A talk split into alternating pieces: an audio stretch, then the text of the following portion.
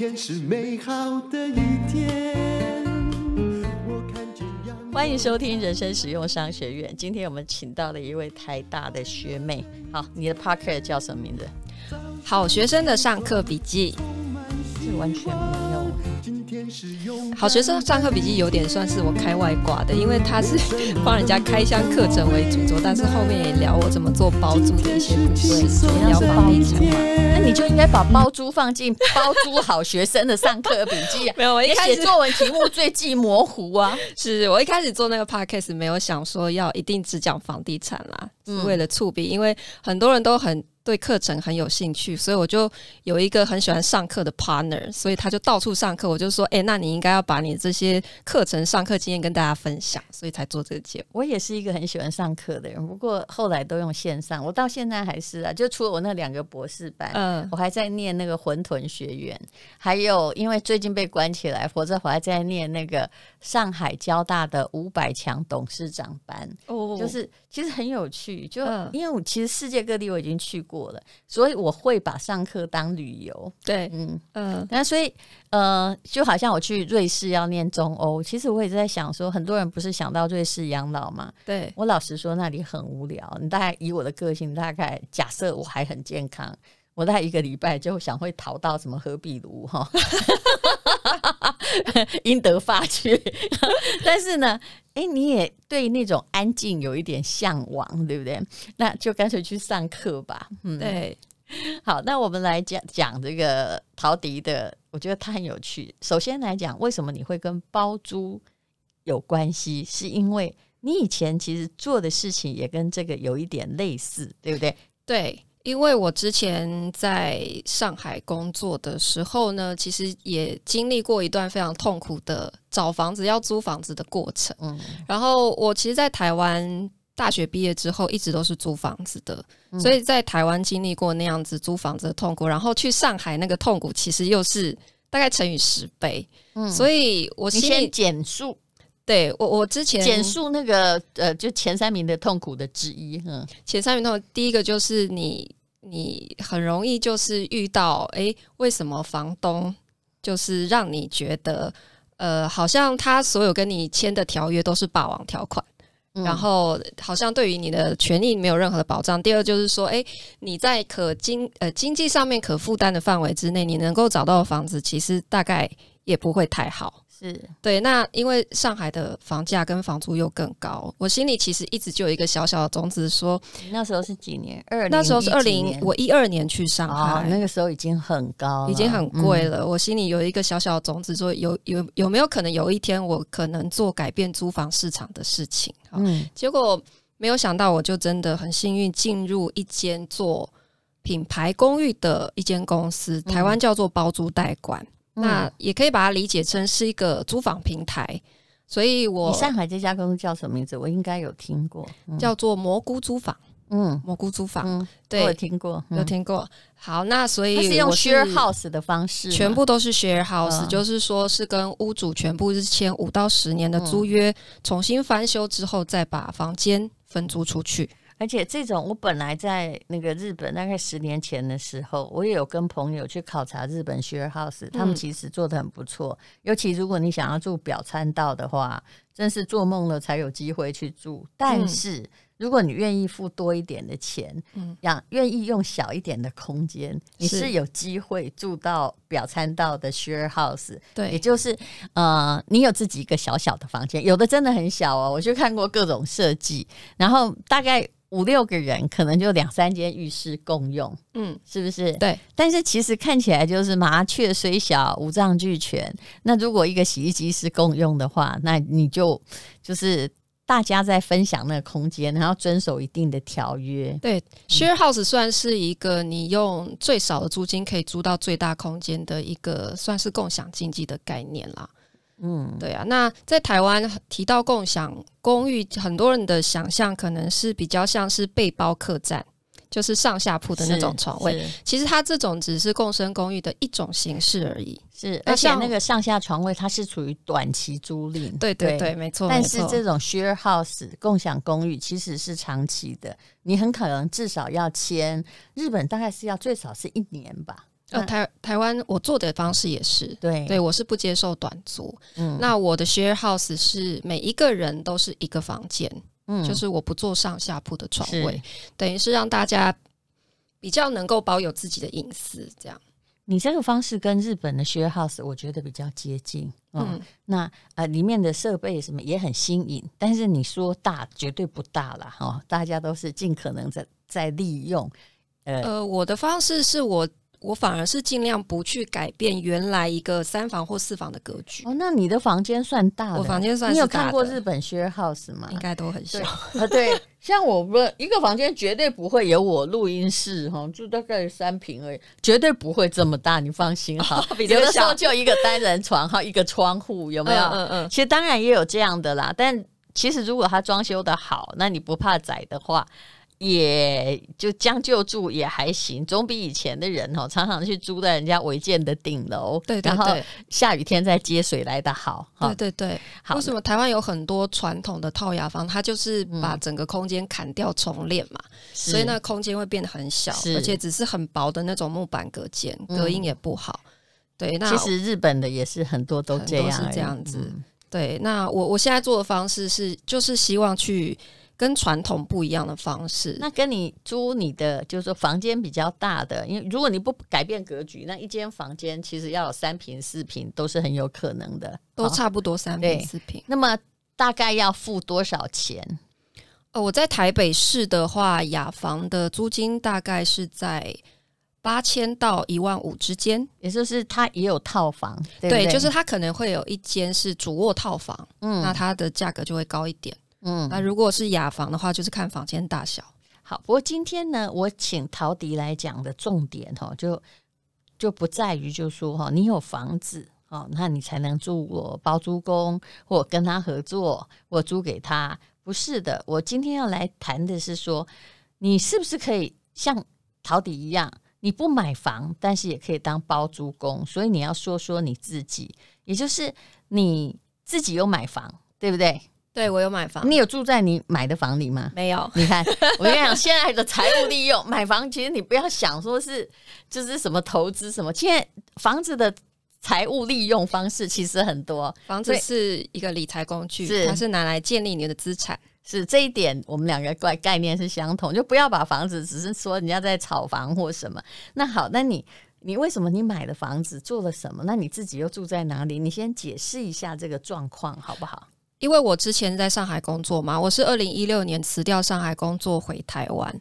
那我回台湾刚开始也是要找房子租，所以我看来看去就是没有看到满意的，因为他要不就是很便宜，可是破破烂烂，我不太想租。可是他可能要不然就是很高级，像酒店式公寓那样。那我就是一直在不断的妥协之下。最后我就是租了，都四五万啊，四到八万都有可能。真的真的，嗯、那我那时候后来租了在南港一间三万六的房子，三、嗯、万六只有一房哦。嗯，对，但它就是呃电梯大楼有社区的管理员，然后还有一个车位，听起来里面装潢还可以，装潢很不错。然后所有来的朋友都觉得哇，你这里很棒，很漂亮。可是其实我很心虚。嗯因为一个月三万六的租金对我来讲，其实我觉得负担很大。哎、欸，你很多人一个月，你要是去当上班族啊，就是一个月薪水，台大毕不毕业，就是就三万六啊！你哪一位？我们这一代就是还会面临说薪水三级跳，遇到景气好，你们一出来薪水有三万六，全班同学跟你说恭喜，但是你这三万六就只能拿去住租一间还可以的房子。对，对，所以我觉得很浪费。所以我那时候心里就一直在想，我有没有降低自己居住成本的方法？是，我就想到说，那我可不可以在台湾也尝试以前我们在上海做的一个方式，嗯、用 share house 的方式，我自己也可以住在里面，我同时降低我的居住成本，嗯、而且我可能还可以反过来用租金帮我赚钱。是，所以这个想法会有一点麻烦，就是你住在里面，嗯、你就会变成里面的那个叫包租婆负责清。通马桶啊，做什么这样？哦，都要会，是不是？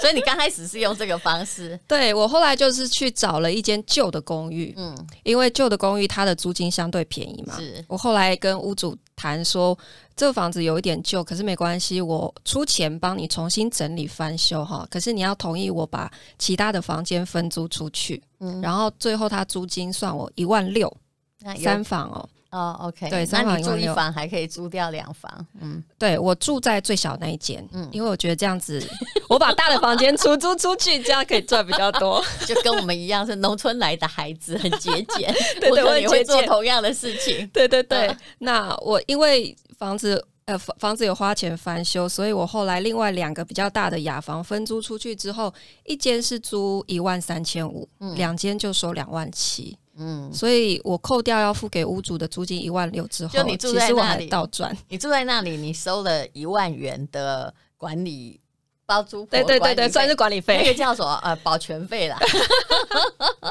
对，那室友有什么问题都可以找费用我。，对对而且他们也很安心，说可以找你。他们都知道我是二房东，是但是他们也付的心甘情愿，因为他们认为值得，因为他们市面上地方也要这样加钱吧？诶，他市面上其实能找到大部分都是没有经过整理的，是，所以其实经济能力负担可以的人，他不见得愿意选择那样子的房子。是，所以像这样整理过，然后稍微有设计感，其实他们非常喜欢。好，这就是你的养的第一只鸡嘛，对不对？对对它在生蛋，我应该用我的理论是这样讲的哈。Hello，这是广告。你有没有怀念半桌的味道？我们这个年代的人，小时候没有太多好东西吃，都要等人家请客，希望大人带我们去，然后呢就把菜尾带回来。半桌的感觉，就是某一个年代童年很难忘的滋味。现在的人恐怕不知道什么叫做半桌。那么疫情期间也很久没有看到有人在办桌了，即使是乡下，不知道何年何月才会相逢。那在吴淡如的 FB 里面最受好评的阿静师，他本身呢是海产跟农产品的进出口商，他特别推出了他们筹备了半年的半桌菜。凡是买过阿静师的料理的人都会吓一跳，为什么呢？因为一般冷冻食品分量都很少，对不对？你会觉得说，哎，我想象很大份，怎么才这么小份？但是阿静师的分量比你想象都大啊！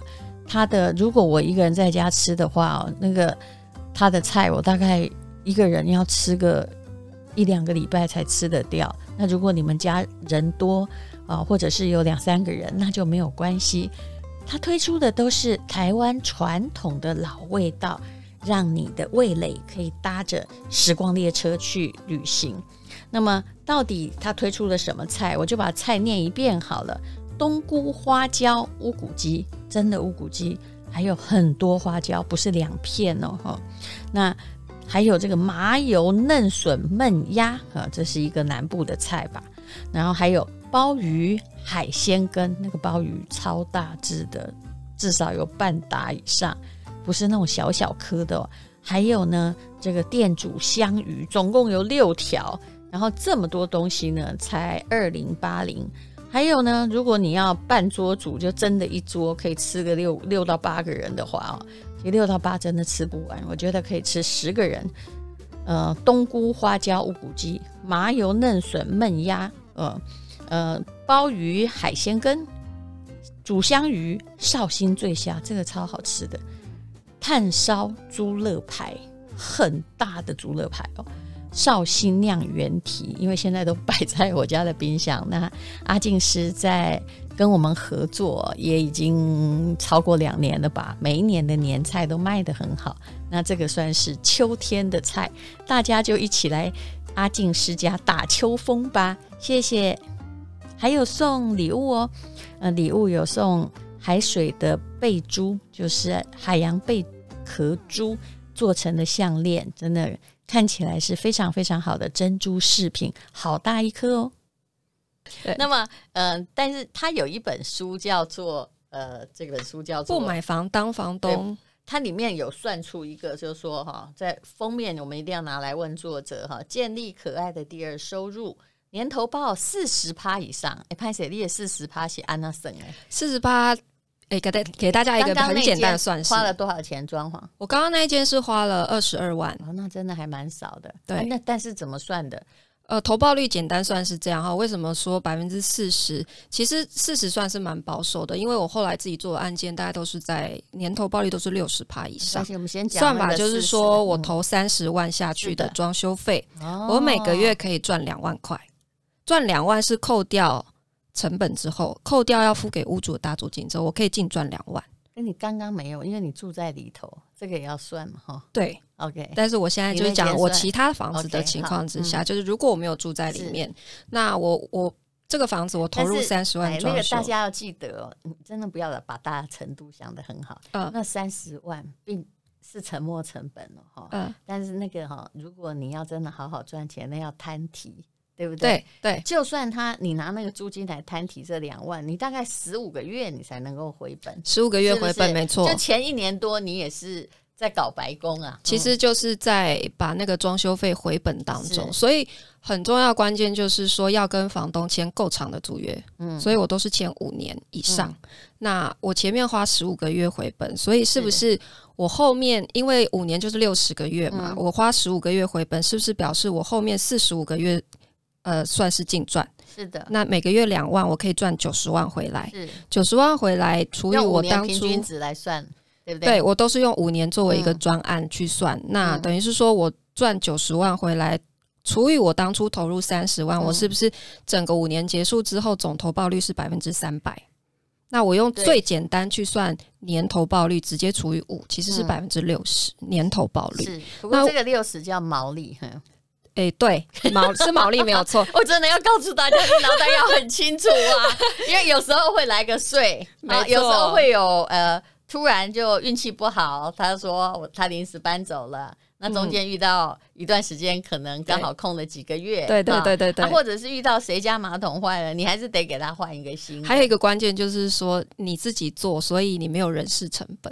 对，否则人事成本就会占掉你很高，所以好了，让你整个再扣个二十趴啦，所以才所以才抓是算是你这样算是合理的，对，就没有多抓。啊，那当然，呃，说真的，可是，一刚开始哈，他这个做法就是第一桶金不需要很多。对，但是那个要很耐命嘿，我想讲这两个字，要要不怕麻烦，没错，要不怕麻烦，因为如果你比方说有些人是连换灯泡都不会换，嗯、然后马桶一下塞住就要找水电工来，对，哦，那可能就不太适合做这件事情，因为。做二房东其实真的是八般武艺都要会。对，我们什么刷油漆，然后随便手边都拿出一支电钻，这是必备的，随时都要去钻墙干嘛的？你相信吗？其实我也会，但是我后来尽量不要自己做，因为我后来发现说我的人格很会变成两种人，一种叫王莽，就事必躬亲，东改西改，把自己跟天下都累死。嗯然后第二种东西就诸葛亮，就做到自己哈、哦、得癌症，这个还要鞠躬尽瘁，东顾西顾。对，所以我们做包租真的是要年轻的时候啊。对，然后真的你要年轻有力，还有后来你如果要规模做到规模大，你才有真正利润。真的，你要有团队，你才能赚比较多的钱呢、啊。诶，我我反而有不同的想法，因为我觉得这件事情哈，我都会鼓励大家。你用个人去做的时候，它会有一个利润的甜蜜点。我说甜蜜点就是说你，你。能赚到最高的利润，就是说你一个人可以管理多少间？就因为你自己的付出的成本没先没算薪水嘛。那你如果做了很多个，像有些大公司在做包租，它就会有很多层次，也就是它没办法去中间，会有行政成本，会有人事的成本，还有税等等，会吃掉你很多的利润。我觉得对于我还是必须说，对于年轻人而言的斜杠这样是很好。对你这样讲是投报率高，但是。我们想的是，比如说我做的是海外的，嗯，我的规模就不能小，对，因为不一样。我跟你讲，规模小的话，因为主要是我今天请一个人，他也是分红在代管。那规模小的话，你跟这样的租赁公司，你没得好谈，你就会被他这个拨得很多，对不对？对，但是如果一批跟他谈就好谈，嗯，然后有一批要跟他谈，因为很多东西很复杂。台湾也许你还好，就报税呀。还有什么什么？因为呃，海外的房子是我们自由的，那你那个有时候就是动动不动会出现一些有没搞的问题。有时候你觉得搞一间哈，说真的就搞时间，而且有些东西哈，就是你知道，像因为这种资产自由有点麻烦，还是有买错的，是不是？时间会有一间买错嘛？嗯，那你如果。东西少的话，你刚好第一间就是那个买错的，嗯，这个市场会让你很沮丧。嗯，那比如说现在疫情，日本状况也不好啊。那我们，但是我们很多的店，比如说租给 Seven Eleven，租给呃超级市场的，呃租给麦当劳的。大小姐意思是说，你有量反而可以摊提掉那个风险。对，就是住房，比如说大久保的，我举、嗯、举例啦，我就说有时候为什么你要量体大跟小哈？比如说大久保的，哎，那栋本来我们非常好，可是韩国人都跑了。就疫情之后就回家了，哦、所以就变成住宿的空房率会比较高。嗯、那如果我们有商铺的话，就可以平衡那个包租婆的租金风险。哦，这是日本，对不对？日本就是就是佛日本啊。那但台湾恐怕是，觉得台湾的情况倒得快。嗯、对，台湾的情况不太一样。其实像呃疫情以来啊，就我们自己做的感觉跟观察下来，其实。住宿没有受到太大的影响，因为我们都被关在这儿嘛，没有外，本来就没有那么多外国人，然后跟你说拜，我要回国去。对对对，嗯、而且台湾的疫情控制相对比较好，所以有影响的是店面，但是住宿其实没有太大的影响。那你们有没有觉得日本很妙？它的餐饮店跟店都没有被影响，倒是因为它本来就有很多外国人在生存或当学生，他、嗯、回去了，所以什么样的东西一波浪潮来会被影响的东西，你还真想不到。对。对对，很难说。还每个国家不一样、哦。对，而且我因为我比较了解的是中国啦，之前因为在上海做，我觉得中国的店面跟台湾也大。嗯，还有一点很不一样，就是说它整个租房的量体也非常的不一样。我们全台湾租房的人口其实不到三百万人，嗯、大概两百九十万，嗯、全台湾哦。可是在上海跟北京一个城市，自己租房人口就有九百万人。呃，它总共大概也不过两千万嘛，有吗？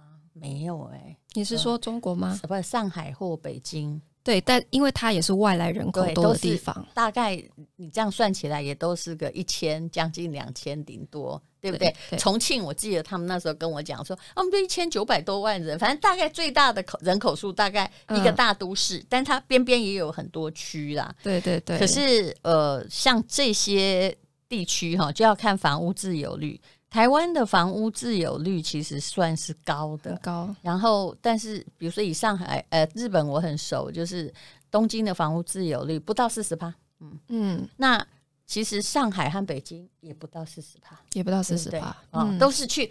好生活的人，对，所以是为什么？因为他们租房人口多，所以可以这么样的规模化的来去做。对，好，那你我们现在谈个性问题好不好？个性能赚这个年报酬率百分之四十哈，嗯，这是第一嘛。我刚刚讲过了啊啊，奶咩啊，要耐操，耐操，不怕麻烦。对，第二呢，你所有的工程你自己好歹这个呃，虽然不是一个很完全及格的工人，但是好歹要有。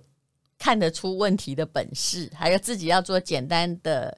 呃，要很愿意去学习装修的知识啦，因为我们做这件事情，看为什么一间房子只要花三十万，其实是因为你真的要去认识很多建材，因为其实现在有很多替代建材，不再需要像以前我们想象说装修就是一定要好几百万的事情。哎、欸，其实你了不起，你就是台大毕业，我看到很多人好高骛远。对不起，我这样我这样讲最不会酸葡萄，怎么样？就很多人讲就是很嫉妒，但我告诉你，我其实看过很多，就是。真正愿意就是说不要待在冷气房里面啊，怎么只是穿着白衬衫在开会，嗯、然后连那个工班的事也愿意去做，还愿意去招来顾客。哎、就是，欸、真的，大家容易耶，大家不要想象包租很好赚，什么躺在家里就有钱赚。我知道你这样很辛苦，而且你还叫当你大家做小，你就不能像我这样啊。比如说，我是雇了一个庆应大学，他开的，我是跟公司合作，对对对，所以所以我动不动我还是对他有点颐指气使，就是说，嘿。那个处理你就使唤他去做就好了，对对对，因为你在分红嘛。对，可是你不行啊！你刚才你规模小，就是你一定要自己做啊。就是我们自己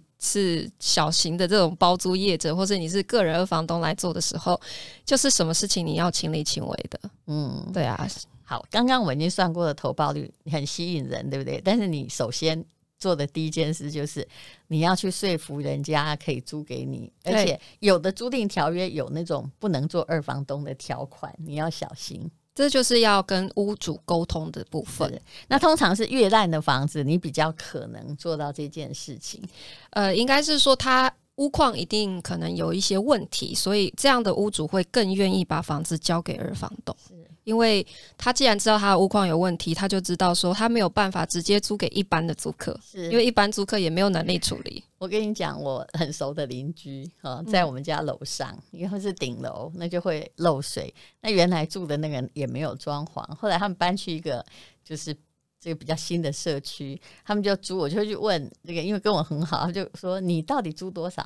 像我们家这样一间三十平，他才租一万五，哎，哦，好便宜哦，好便宜，你有有兴趣？有兴趣，有兴趣。好，OK，四楼也也无所谓嘛，但是屋况不知道怎么样。好，这就是问题了。房东就跟他讲说，你什么东西都要自己装哦，嗯。嗯冷气你要自己装，哦，嫌不好，马桶要自己修，漏水你要自己补，我可不管了。哎，但是他们也达成协议。其实我觉得有时候就说大家都不要反悔，双方都踩在一个很干脆的地方就好了。嗯，我相信这样可能你也会做到，他也没漏得很厉害。是对，对，所以很多租客也会想说，哎，我租房子直接跟房东租可以比较便宜，我干嘛要透过包租代管公司？嗯、那其实像刚刚那样子的描述，就会知道说，除非你有能力完全去处理这些房屋的屋况，他们也都会啊。有时候我家马桶坏，我都跟楼上说，哎，拜托我来给他跨界。因为因为都会了，都会了，那真的很棒，那真的很棒。房东最喜欢这样的租客了。是，好，那么三十万刚刚讲就可以搞定，你第一间才搞了二十二万嘛，搞定全市的装修到底怎么做的？其实呃，你有你的建议，但是我一定要告诉大家，能忍则忍，嗯，能忍忍，不要拆地板跟天花板，像你现在在的这一家。这间那个我的录音室就是我本来不想拆，因为这个录音室本来就是天生的，那个玻璃不是我盖的哦，真的、啊、是原来买来的中古屋的练琴室哦。但是那个后来发现说，哎，怎么金玉其外败絮其中，很多地方漏水，拆了才知道对不对？一拆才知道，对，哎，怎么在一只一个一只猫在玩球，那个球咕噜咕噜会滚到同一个地方去，倾斜，就只好打掉。嗯、哦。对，但是你要忍。如果你是那个，你拆天跟拆地，人生就毁了。对，我都跟我的学员，因为我在开课教别人怎么合法做包租，好、嗯，我都会跟我的学员讲说，你真的不要乱拆东西。对，因为我就有学员，他就是 好不容易说服屋主、哦，越硬的越不能拆。嗯、对，他就去找了一间房子，然后也谈到很便宜的租金，他好开心哦。嗯、然后就啊，屋主就说好，反正我现在就是现况交屋，然后现况就是全部都是木作盖的满满的。嗯。然后他就想说太丑了，感觉没办呀。对，我要全部拆光光。结果呢？结果一拆，屋主也让他拆，屋主也让他拆哦。嗯，结果不拆没事，一拆发现全部都是有白蚁，然后到处都是漏水，所以他才要做这么多木作把它包起来的。啊，所以真的不要乱拆。是，就要拆的话，你会发现就是说，旧的东墙。然后补了西墙，然后东墙里面还有别的东西。应该说，如果你今天是买房的话，尽量是买它是裸屋啦，就是不要有太多装潢包住的，你会看不到问题。对，我们有一位那个可爱的大米，他那时候买一间房子，我就说，这叫人家来打扫一下就好了啊。然后柜子嫌它丑，对不对？贴皮贴皮贴皮或刷漆 都可以，想法都跟你一样。他说这房间太大了，然后他还把它改小。我说哇，你改墙壁，你的人生是毁了。但他都不听我说啊，嗯、现在已经累积到了。大米，对不起哈，我要跟你讲，我我跟你讲，你那个房子不到四百五十万，你是不会完工的。现在还在追加预算当中，对是不是？对，这刚刚装潢的人真不知道它有多贵。求求你，除非你很有钱，在装潢上你就放弃你的理想吧。对，没错，没错，没错。好，那么呃，就是轻装修啦，轻装修，而且尽量不要去改动它的隔间，这样才能够省钱。是根本不能改，真的。一拆墙，你又要重建，都是钱，就就三十万去了，你所有总总额就投资在一面墙，对不对？对。好，那。这个二房东是不是合法的哈？租赁法我知道，跟我以前念法律系的租赁法，当时二房东不太合法，对不对？呃，在租赁专法二零一八年推出之前，是根据民法，嗯，但是其实民法的本来的规定就是你是可以禁自转租部分空间的。部分对，哦、但是现在租赁专法推出之后，它是改成说，不管你是部分转租还是全部转租，都需要屋主的书面同意。哦、所以现在是变严格，变严格，嗯、对对对。好，所以那呃，所以基本上就是说，你只要取得屋主书面同意，这件事情其实就是合法。嗯、只是说，因为刚开始就要讲的很清楚，要讲清楚，一定要讲清楚。化契约常常我就是有看到禁止二房东，然后后来你也看到很多告上法院的案例，就是因为他做的二房东，很多纠纷就是来自于没有跟屋屋主沟通清楚嘛。嗯、那租赁专法推出，政府还有一个用意是说，他希望减少租房的纠纷，嗯，所以他希望。做包租，或者是说二房东这件事情，可以朝向公司化、专业化来去进行，嗯、所以他会要求说，如果你今天是职业化的在一直做转租这件事情，你就需要成立一间包租代管公司。嗯，那个人二房东这是法令啊，这个是现在的法令。哦、对，那可是他有一个比较灰色地带，就是说，诶，那我今天我住在一个房间里面，我把其他的房间分租出去，嗯，这样算违法吗？嗯，好，所以他的认定是说，你到底是职业化还是非职业化？这么复杂，其实也没有很复杂，那你就职业化了呀。对，像我这种就是经常就是反复实施出租行为，并以出租为业者，他就认定你是职业化，你就要成立公司。可是如果你只是偶一为之，好，比方说你租了这个房子，诶，因为工作地点调动，你就搬走，你不得已转租出去，这种他觉得你是偶一为之，他就不认定你是。职业化，但是这样的转租还是合法的。其实基本上就是，呃，所谓合法跟非法也没有什么是非道德啦。就是你，如果你是你的职业，你一定要让政府收到税，否则你 就是非法。我这样解释比较清楚。对，那所以很多呃个人二房东，其实他。也不一定真的要就是去成立一间包租代管公司，因为成立公司它是有成本的嘛。是，其实就好像很多 Uber 司机，他最后怎么合法的，其实就是找一间合法的计程车公司靠行。对，所以其实我们做包租这件事情也是一样。现在就是五五六八八啊，对 对对，所以个人二房东如果要合法化来去职业化做，就是他必须要靠你的行，对不对？不一定要靠我，就是找一间其他的租租赁公司，合法的包租代管公司，under 在他下面是这样子。嗯，对。好，那就先注意这些法律问题。当然，选租客啊，我也曾经听陶迪说过，也是一个。光选租客都可以写一本世文学的哈，好，就是不买房当房东，年投报率四十趴。谢谢你收听今天的人生实用商学院，谢谢。早上起床充满希望，今天是勇敢的一天，没有什么能够将我为难，今天是轻松。